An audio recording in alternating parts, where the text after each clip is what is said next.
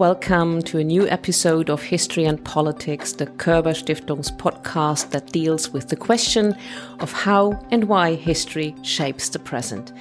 My name is Gabrielle Wojdelko, and I'd like to warmly welcome Katja Hoyer and Oliver Moody, who are hosting our special podcast series. Regular listeners might know it's a friendly takeover again. We had that last year, but now it's season number two of the new Germany. Germany after Russia's invasion in Ukraine, Germany one year after the Zeitenwende. That's what Oliver and Katja deal with, and in the first episode of our series number two, they host special guest Alexei Yusupov Enough said now. Over to you, Katja and Oliver. Let's get started.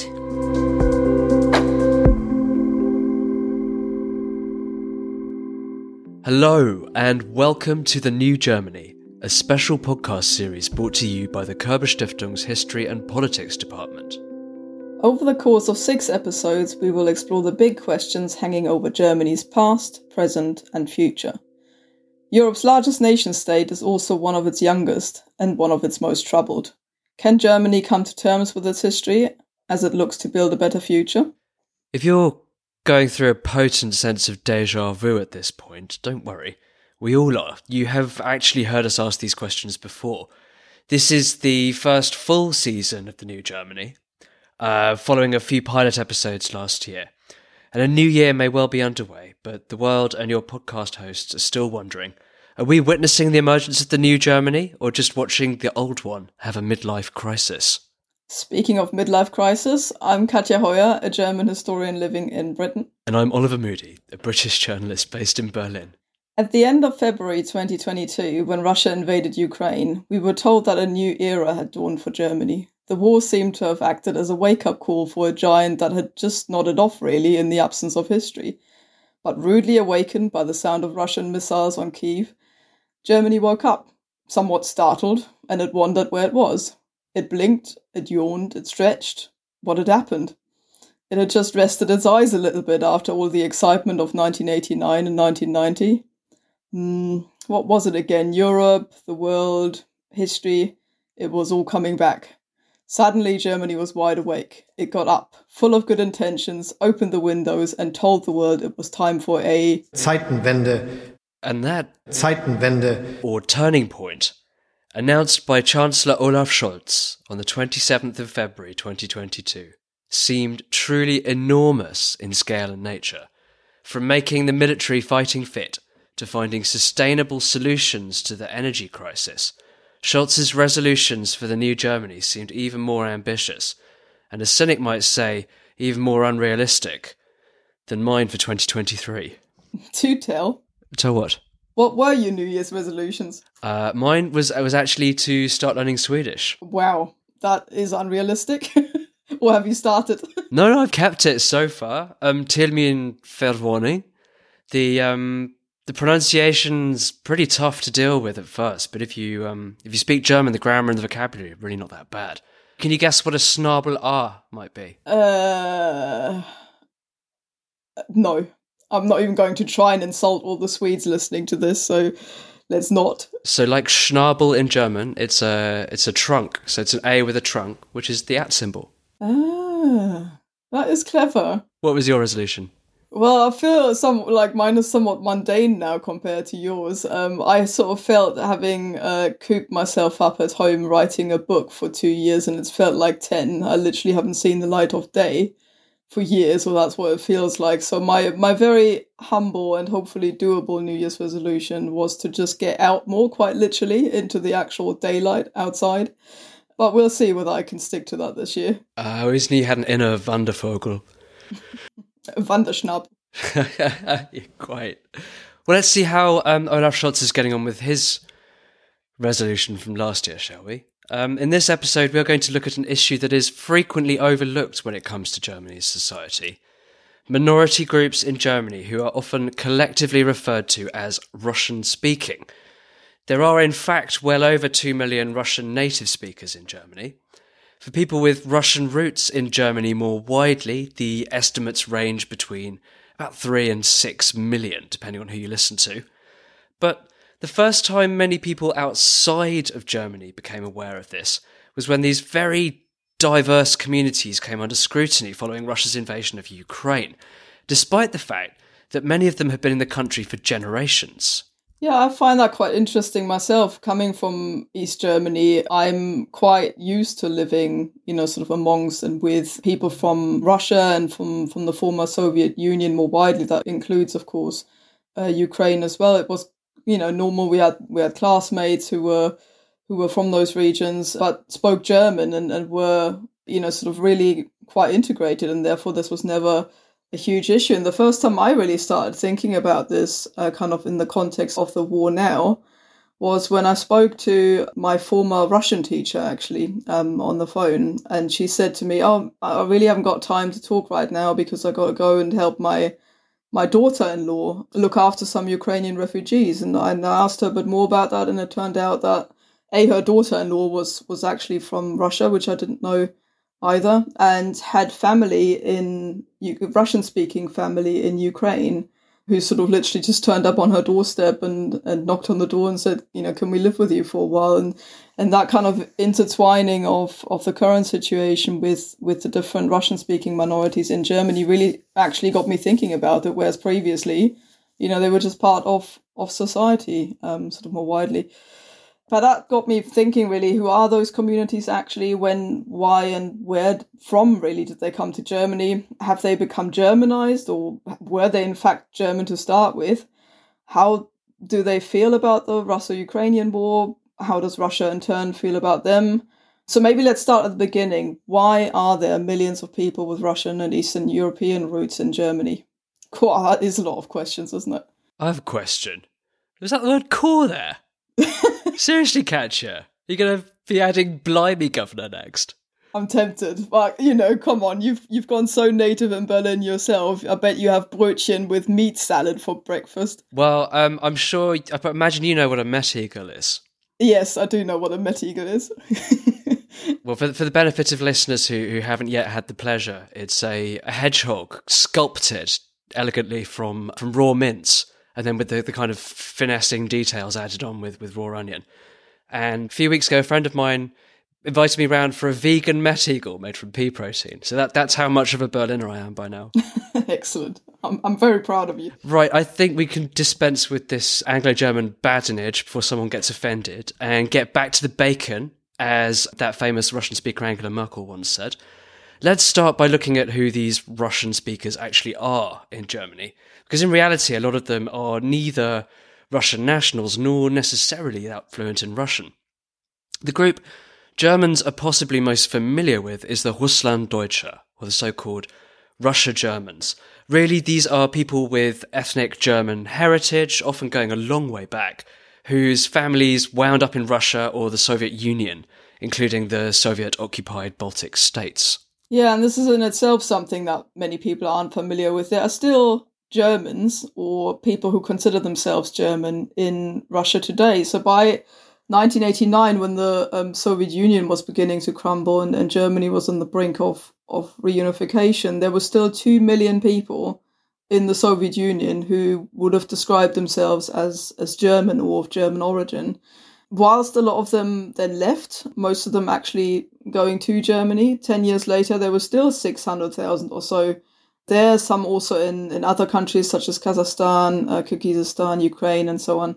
And over the centuries, they had kind of gone there for various different reasons. Some because they were encouraged to by people like Catherine the Great, for example, to come and help uh, sort of modernize Russia uh, others for economic reasons, um, land and so on and so forth. And if you want to find out a little bit more about why there were Russians in, sorry, Germans in Russia to start with, you could also have a look at one of our previous episodes, episode two from last year, where we talked a little bit more about this connection between Germans and, and Russians, um, particularly Germans going to Russia. In today's context, most of these people moved to Germany either shortly before, during, or after the collapse of the Soviet Union. And since this is Germany, there are inevitably quite legally specific terms for the different groups. Those who arrived before the end of 1992 were officially referred to as Aussiedler or resettlers, and those who came after that cut-off point are known as Spätaussiedler, or late resettlers. The German government reckons a total of 4.6 million resettlers and late resettlers have arrived since 1950, although only about half of these actually came from the USSR or its successor states. The rest were from the other Warsaw Pact countries, uh, which is mainly Poland, but also Romania, Czechoslovakia, and, and other states. Oh, I find quite interesting about that is that they have such a special status in the German immigration system, and I think also in German society. So, kind of linking into what I was was saying earlier about you know me not really being aware of of people being of Eastern European origin as such. I think the same applies to some extent to the German state, which considers these people Germans and therefore rather than you know treating them as, as immigrants who have to go through a complicated process of paperwork in order to be able to live and work in germany and eventually become naturalized citizens it's much much easier for the Aussiedler and the Spätaussiedler to do that simply because they are considered Germans who are basically coming back home, be that after several generations in, in some cases, and also sometimes they are actually the family members of these Russia Germans, so they might not necessarily even speak German or feel German um, themselves, and yet access to the kind of German system is much easier for them. While I was um, doing the reading on this subject, I found a very interesting article in Der Spiegel magazine's archive from 1994 with the headline um, Für jeden Ami ein Russe, for every Yank there's a Russian. And it's about um, a part of the, the Hunsrück highlands in deepest Rhineland Palatinate, where at this point the, the armed forces are just moving out at the end of the Cold War, and the Russlanddeutsche, the Aussiedler and Spätaussiedler, are moving in with their you know, their stuffed cabbage rolls and their, their herring salads and their, their very faint ancestral memories of Germany. And some of the locals say that they actually felt culturally closer to the, the departing Americans than to the, these ethnic Germans who are coming back. It's really a striking case study of this sense of mutual alienation and awkwardness on all sides. Further to what you just said, it's interesting that this scheme is based on a very old law, the um, the Federal Law of Expelled Persons from, from 1953, which is actually drawn up in the first place to codify the rights of the, the Heimatvertriebene, the, the 12 or 14 million Germans who were driven out of Eastern Europe during the chaos that followed the end of the Second World War. And so it's regarded not so much as a tool for managing immigration, but as a tool for dealing with the consequences of the war, even sort of 50 or 60 or 70 years afterwards. Oh, hang on a minute. I mean, how is it that in every single episode of the new Germany, we end up back in, well, you know, the old Germany? One minute we're talking modern immigration, and the next one it's the war again. Oh, come on, Katja. Don't pretend you're completely innocent. If you're going to pretend you've pulled your mind out of the last century, I recommend you start with the one before that. oh, very droll all right, then let's just have one more thing from the past. One of the sort of more controversial parts of this this law that determines whether you are eh, indeed a resettler from Eastern Europe or Russia. So you basically you're German based on on a law that was passed for the first time in 1939, which is part of that whole Germany that I was just talking about, which defined what the German folk or the German people was basically and, and who belonged to it and who didn't. And it was only very slightly amended, um, namely by taking a, a, phrase out of it that, that basically said that people of foreign blood, um, and specifically Jews, weren't ever allowed to be uh, German, regardless of whether or not they considered themselves German. And that was the only bit that was taken out. But otherwise, the kind of law, whether or not um, that decides whether or not you are German, is still based on this this law from 1939. Cool, blimey, governor. Right. Um, back to the, the present. There are, of course, several other groups of uh, Russian speakers in Germany. One example is uh, that from 1991 to 2005, nearly 220,000 Jewish people from the USSR and its various successors moved to Germany as so-called Kontingentflüchtlinge, or um, quota refugees, I guess you'd call that, um, who could who could bypass the usual asylum procedures. Uh, the rules got tightened up a bit, but but the sort of core of that scheme is still there. There are a lot of Russian citizens who have no ethnic German heritage at all, who uh, came to Germany through the various regular immigration routes, which include economic migrants, but also a lot of um, intellectuals, writers, and even opposition activists. And the newest category, and quite a large one, is, um, as you mentioned earlier, the Ukrainian war refugees who speak Russian. I haven't been able to find any even sort of approximate guesses, but if there are something like a million Ukrainians who've come to Germany since the start of the war, it seems entirely plausible that at least a couple of hundred thousand would have some command of Russian. But I mean, if, if there's one conclusion I draw from all of the above, it's that it doesn't seem like lumping these communities together purely on the basis of their linguistic abilities really doesn't tell you anything useful about identity, despite what the Kremlin might have you believe. so, in other words, we've really not done much better than vast swathes of the German mainstream media here in trying to cover all of these groups in one go in one episode. But it's it's fascinating, really, how little awareness and nuance there seems to be in the debate around these really very diverse communities, given the scale of immigration from Eastern Europe and Russia, um, and how long this has been a pattern for.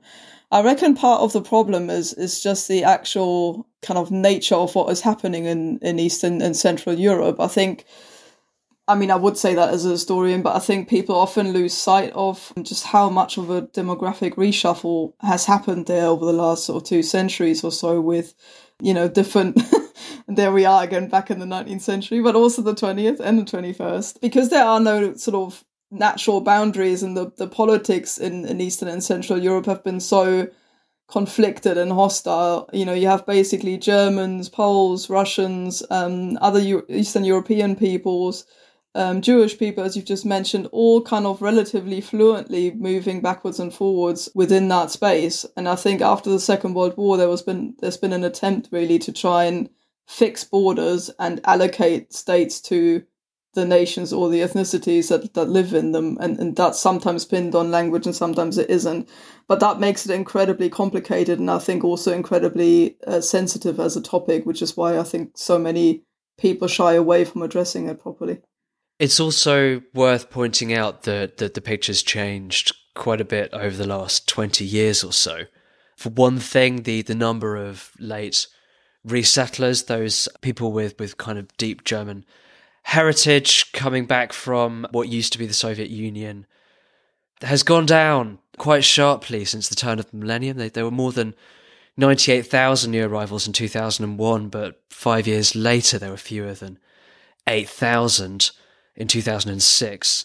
At the same time, the uh, the swirling sands of Europe's geopolitical mandala have brought in different groups of uh, Russian speakers, especially those from new European Union member states, and uh, also Russian nationals trying to get away from the Putin regime, and uh, of course some of the war refugees from Ukraine. Wow, brilliant! Now that we've uh, muddied the waters completely, well, let's let's try and uh, see if maybe our guest uh, today can help us out here and, and put a little bit of, of clarity and structure into this debate. It's a good job we've got a true expert on the topic with us today who can help us sort these different groups into perhaps clearer categories so that we can we can talk about them um, in a bit more of a structured manner. There's so many different groups of Russian speakers in Germany while the country has taken sides in a conflict involving Russia. These communities have rightly received more media attention over the last year or so. But how much of this has been constructive? How has life changed for Russian speaking people in Germany? And what, if anything, should be done to improve relations between the country and its Russian minorities? We are fortunate to have a guest who is in an extremely good place to answer these important questions. Alexei Yusupov is the director of the Russia program for the Friedrich Ebert Stiftung and an expert on the Russian speaking diaspora in Europe. Alexei, welcome. Hi. Hi, good to be here. Could you maybe start by telling us a little bit more about the Russian speaking communities in Germany? In your view, can and should they even be defined by language? And maybe tell us a bit about what unites them and what divides them.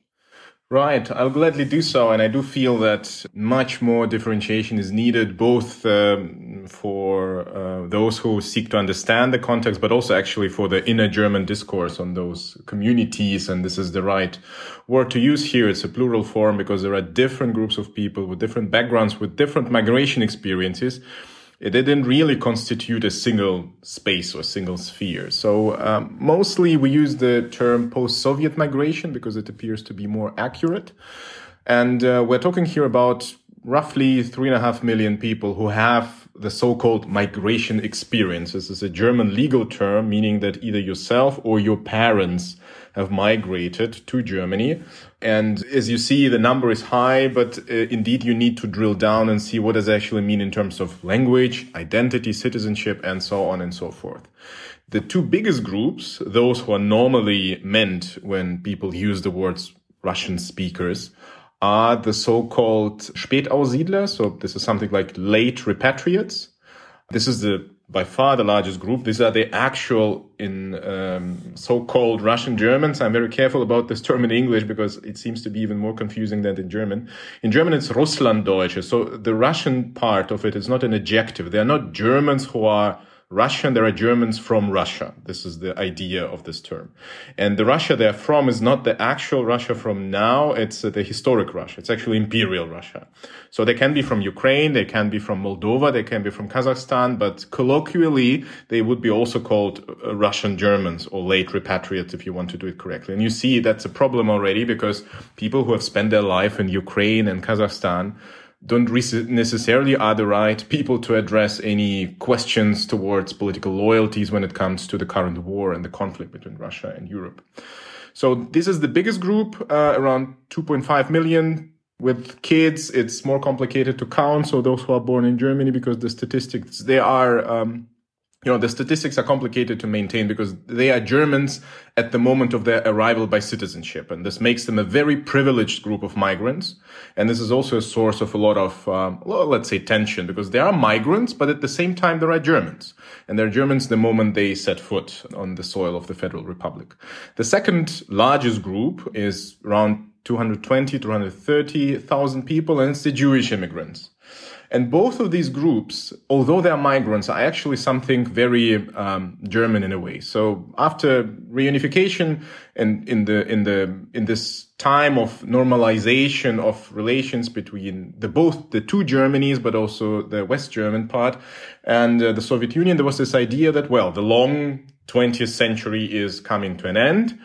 And it's a century of enormous upheaval and war and conflict. And Germany has been both uh, um, uh, a criminal and the victim. And so it's time to actually you know, deal with your own history and normalize things uh, because the reunified Germany is a normal Germany. Um, this is something you could read throughout, you know, the time of Helmut Kohl.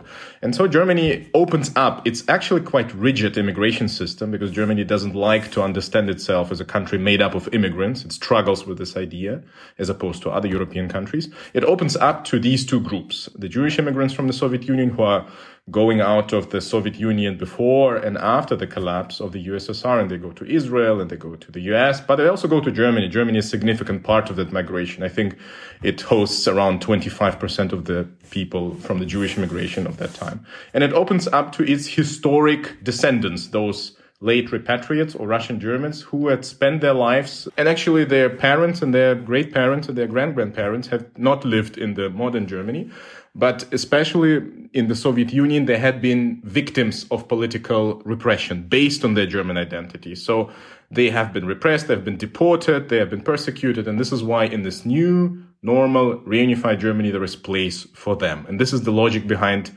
how these two groups come around. And this is the major part of the so-called Russian speakers communities.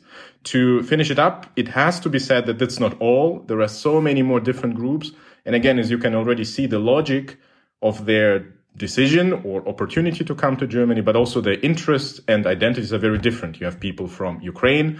You have a lot of um, significant number also of refugee migration from the Caucasus, both inside Russia, from Chechnya, but also from uh, countries like Azerbaijan or Georgia. You have marriage migration, you have professional migration, you have educational migration, and all of these groups are also now somehow part of this larger idea of different Russian speaker groups in Germany. Alexei, you mentioned just then how many of the Spätaussiedler had been alienated or, or persecuted under the, the Soviet Union. I'd like to I'd like to expand on that a little bit. When you when you look at the Russian speakers in Germany who who lived under the Soviet Union before 1991. Obviously, they're they're very far from being a monolithic group, but can you see any any distinctive tendencies that mark them out? Does that experience of living under communism make a meaningful difference in your eyes? Um, again, data is a little bit scarce, but some tendencies you can actually make out. And I think it's important to see that they are this weird mixture of migrants and natives now, right? So they're very privileged, as I said before, but at the same time, they are among uh, the most common victims of um, racial prejudice and crime. And they're at the same time, they are one of the most common groups who are accused of racial um, violence or or hate speech. So you have this weird thing of being in between, and this is the main paradox here. The expectation towards the Spätaussiedler was that they migrate, they get the German passport, and they just integrate it. Some time passes, and you'll never see them again. And actually, for many of those people, it works. You wouldn't be able, if your ear isn't really good in getting hints of accents, you wouldn't be able to see differences. I mean, it's a white group mostly they are either secular or Christian. Uh, so actually, they're at the very top of the social hierarchy and they get the citizenship, as I told you. At the same time, there is a lot of alienation going on here. And this alienation is specifically seen in electoral terms, I would say. So, um, or at least this is the indication how we can see what's going on. If you look at Eastern Germany, where there are a lot of Russian Germans or Spätaussiedler, you see that the post-Soviet nostalgia might might actually facilitate some kind of a joint post-socialist nostalgia identity with some of the East Germans. So this idea that life has been good before, that you are in a way a loser of uh, opening up, of the end of the socialist camp, that your elites do not really represent you, and so on and so forth. So things we can see in the German population, but were also shared by this experience of life in Soviet Union. You see that there as well. On the other hand, and this is, I think, fascinating, the generation which has actually lived itself in the Soviet Union and migrated to Germany uh, during their lifespan are much more, and you can see it in the post, critical towards Russia, current Russia, as their kids. So in the next generation, and this is common for migrant groups, you find that if there is no acceptance and then there is experience of not being actually accepted as someone who is part of the, you know, native normal population, some people start to go back and look for their roots. And inside the Spätaussiedler, some scientists, some social scholars make up different groups on this spectrum of how well do people feel at home here. And very roughly, it's three stages. So there are the so-called, and these are titles and terms from the respondents themselves. So I don't make them up. It's the real, real Germans, people who probably came early in the 80s already before the collapse, who have maintained or had maintained the German identity throughout the life of their families and communities in the Soviet Union. Very often they are also structured by common creed and religion, Baptist church, Mennonite church, other free churches. So the moment they came to Germany, that's it. They are German Germans, and only if you know their family history and know them intimately personally, you would know that they are Spätaussiedler. Then you have probably the largest group of the so-called, well, those are the Russian Germans they are in-betweeners. They speak German fluently, they are successful in their education and their job market, and actually the indicators of how well people do over the course of their life in Germany are quite impressive. It's, uh, it's, it's a success story. They have businesses, they expand, they work, uh, they start families, and so on and so forth. But they do maintain Russian at least at home, and they do have personal connections to Ukraine, Kazakhstan, Russia, whatsoever, to their schoolmates, to their relatives, and so on. This is the largest group. And I think the split, the potential split goes through this group. And then you have the so-called, well, German Russians would be the term, I guess, or Rusaki. So people who, well, mostly young people, who, as I hinted before, struggle with uh, containing two cultures uh, in themselves, and um, they it's a high probability you would see them, you know, wearing state symbols of the Russian Federation or glorifying the Soviet Union, and also maybe even in a cliche way over exaggerating some stereotypes about Russianness. This is also part of uh, the Spätaussiedler, but it's not all of them. It's one part of the different stage.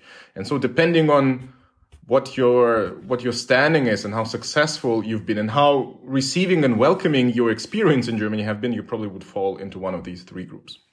Since the Russian invasion of Ukraine last year, there have been sporadic outpourings of pro Kremlin sentiment in Germany, ranging from people putting Z symbols on their cars to demonstrations involving sometimes a few thousand people in, in the city centres. What do we know about who is organising this movement?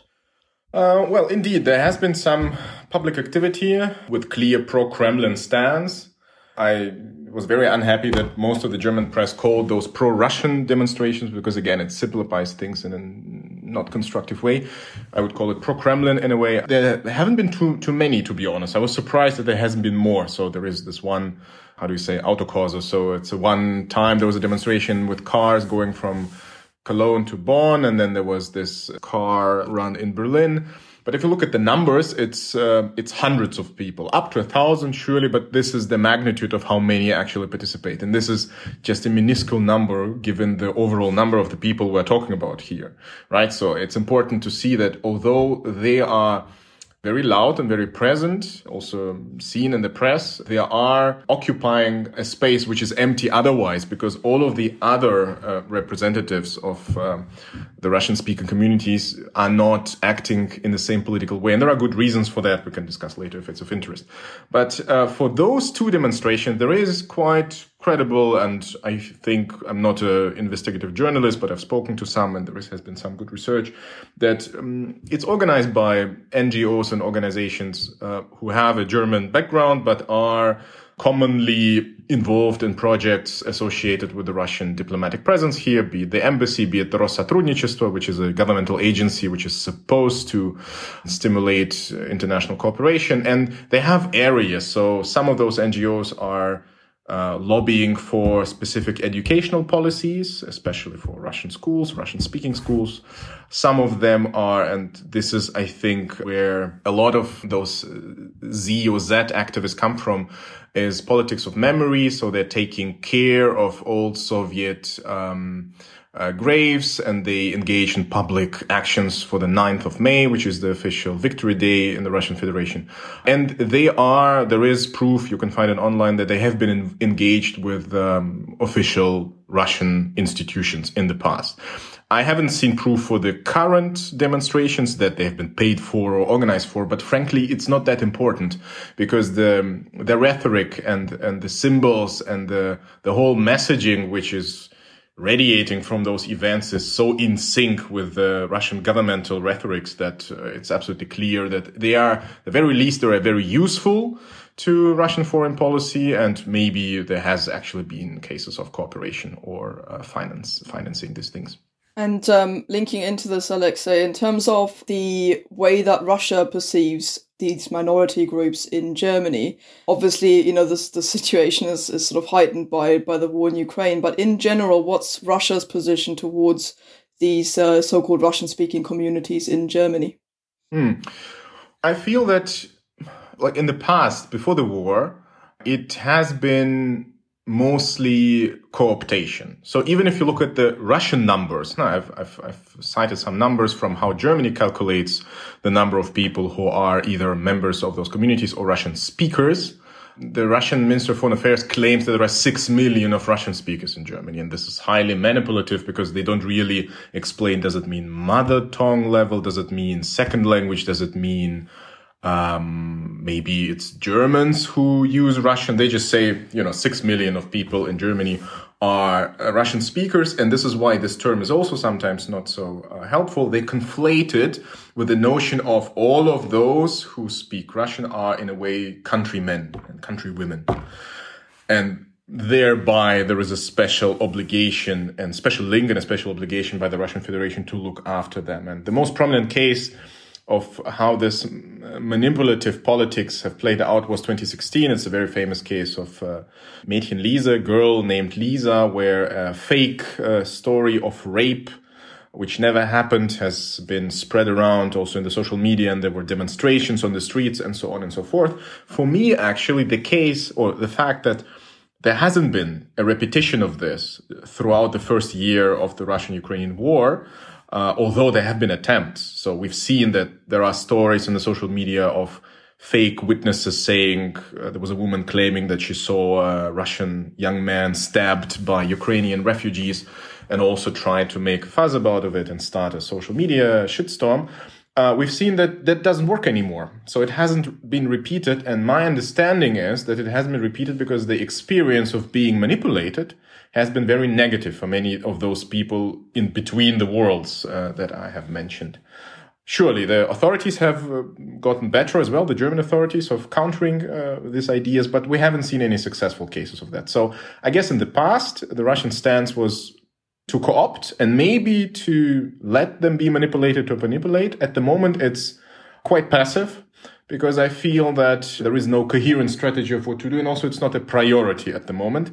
And the speculation that the German society will be shaken by social unrest much more than identity based unrest. So given the the inflation and the energy prices and so on, this might have been the main strategy of Moscow. And since it hasn't materialized, I guess there might be a strategy shift, but at the moment, I don't see any significant activity on this front.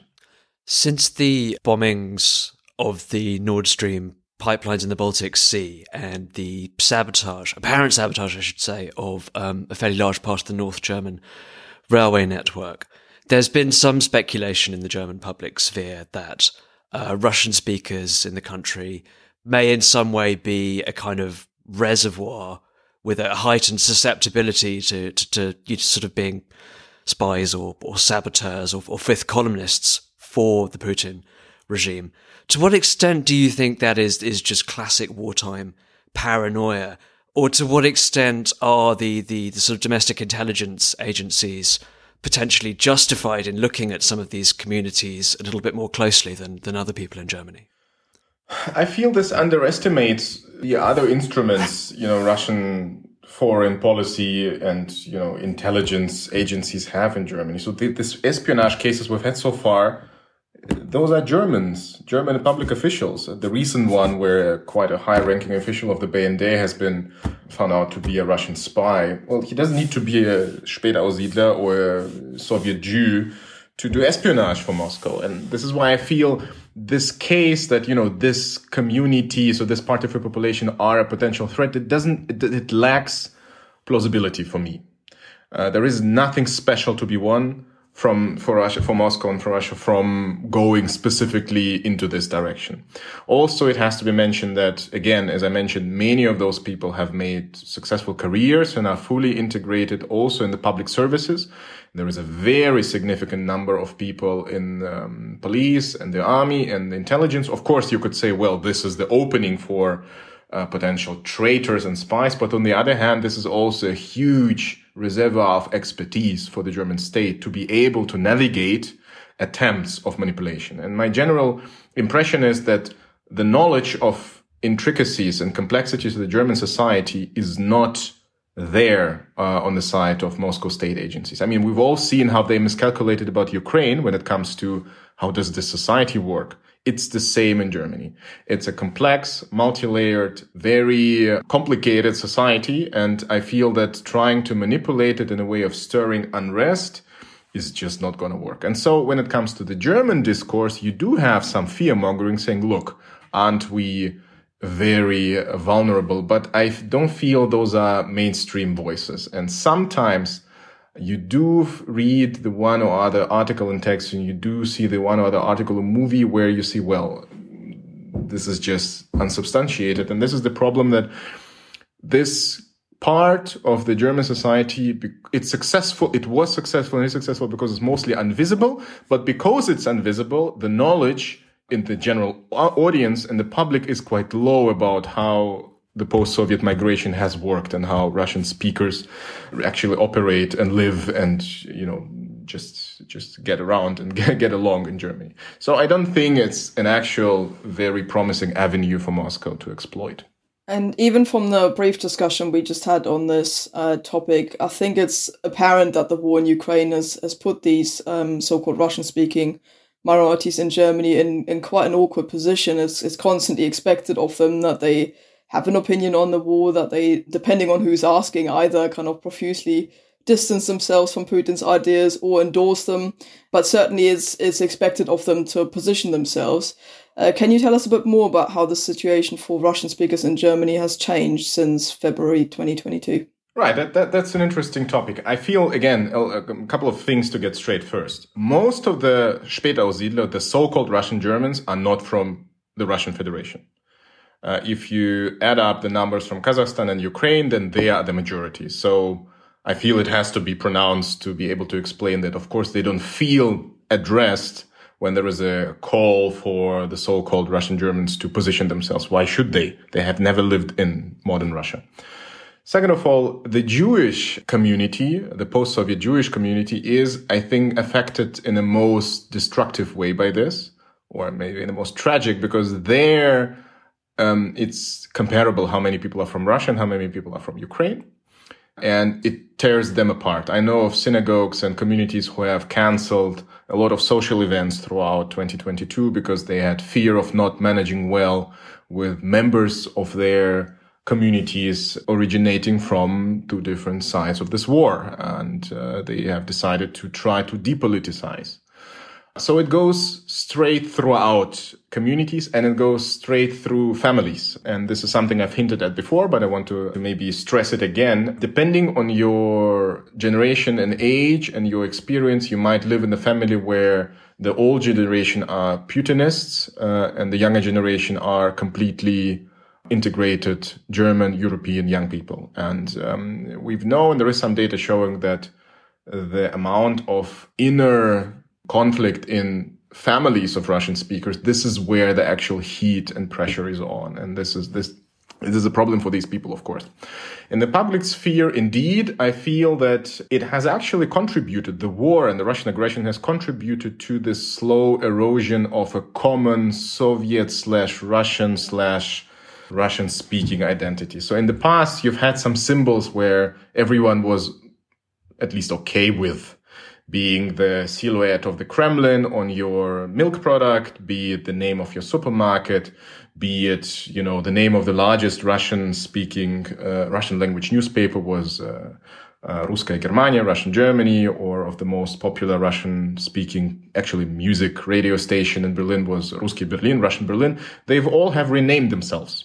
They have banned Russian from their names because their reality is that it's not being from Russia that made them the way they are, but it's the language and it's the common memory of uh, some shared culture. And indeed, the Soviet Union, especially the late Soviet Union, after it stopped to be a totalitarian regime under Stalin and has transformed into a more authoritarian form, it has allowed for a huge cultural sphere to exist and to flourish. So older people who are still aware of, of that time and still remember, they are those who now, I guess, experiencing the falling apart of this post-Soviet identity acutely, very acutely. For the younger ones, it doesn't really matter because they've managed to have other identities and they manage to be in between and they know that, you know, what is right and that support for Ukraine is the right thing at the moment. And, uh, that there is no contradiction between speaking German. And again, we haven't spoken about this, but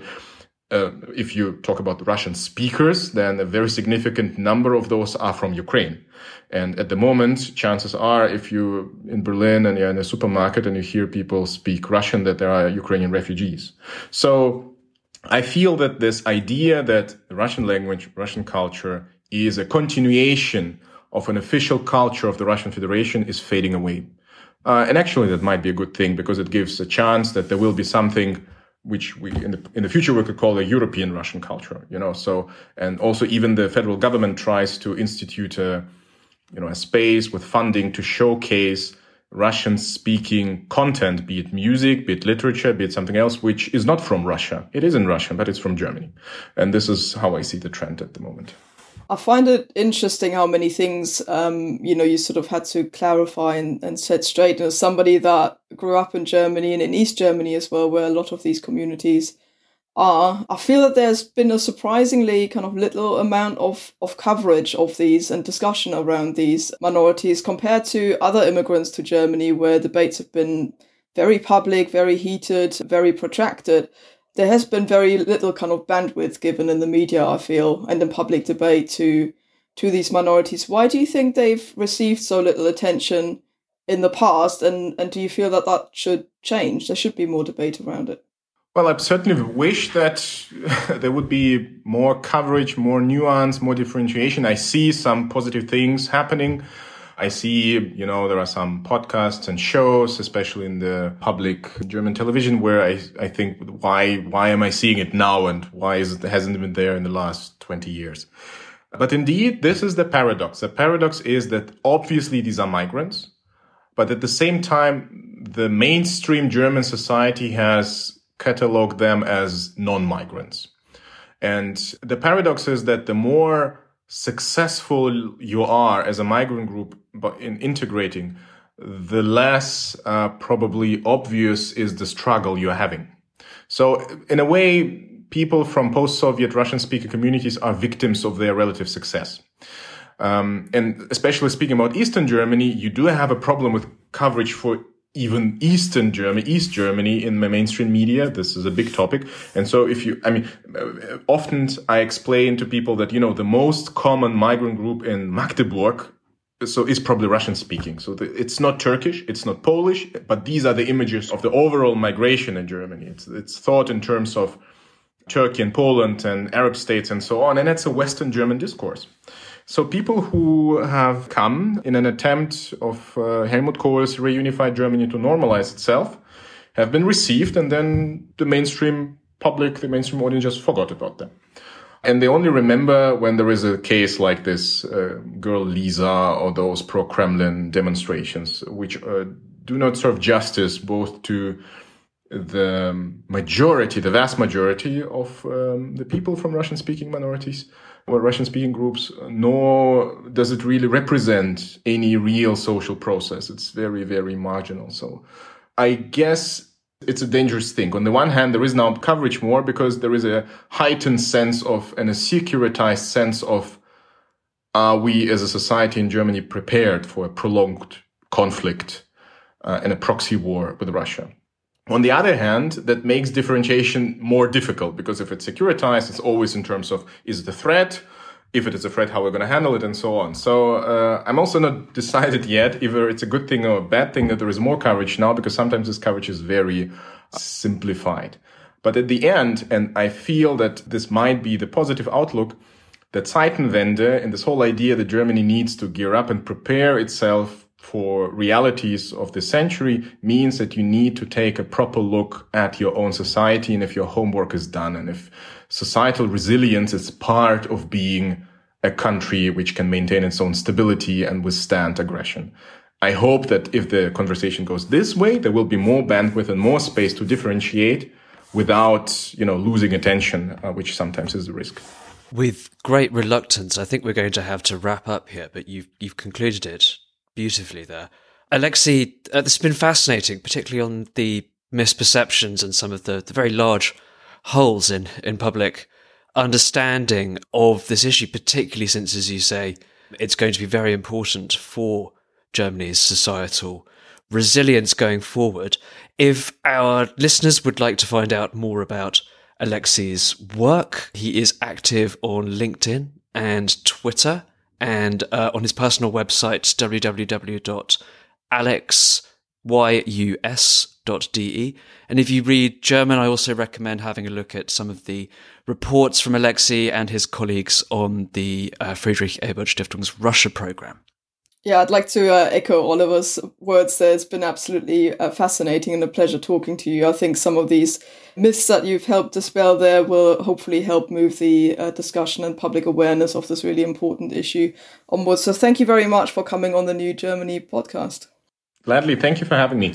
And that, dear listeners, concludes this episode of the New Germany podcast. We hope you've enjoyed having our ramblings back in your ears as you commute to work, do the washing up, or run along the road at such an early hour that it makes everybody else feel like a lazy toad.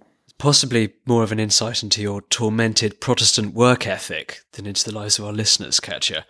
But uh, yeah, it's it's nice to be back um, talking about the issues that keep Olaf Scholz awake at night.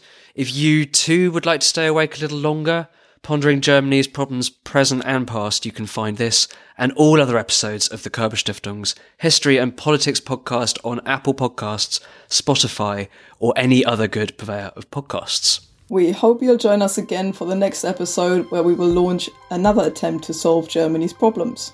Or at least try not to make them any worse. Right, bis zum nächsten Mal. Goodbye.